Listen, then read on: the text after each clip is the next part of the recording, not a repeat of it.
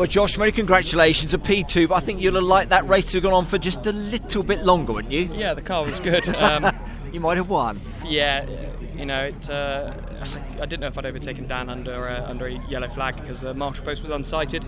You know, it was behind Dan. Um, I had to play it safe and just give him the place back under safety car, which was good of him to, you know, go back past and we could sort it out Yeah. on circuit. But um, yeah, I had to live to fight another day on that one, and luckily I got back past him. Caught Ash, but just needed one more lap. You know, it was. Uh, it was a good race. It was tricky at the start, but um, you know, credit to, to Ash. He just got his head down and he didn't make a mistake on the last couple of laps. Stuff. Under the radar, you've had a good weekend. Good qualifying sessions, kind of, yesterday, just outside the podium in race one. It's been a good weekend for you so far, isn't it? Not too bad. We're just trying to get as many points as we can. That's that's all I'm trying to do this weekend. We've had you know, brake failure at Croft, and we got taken out in somebody else's accident at, uh, at Oulton Park.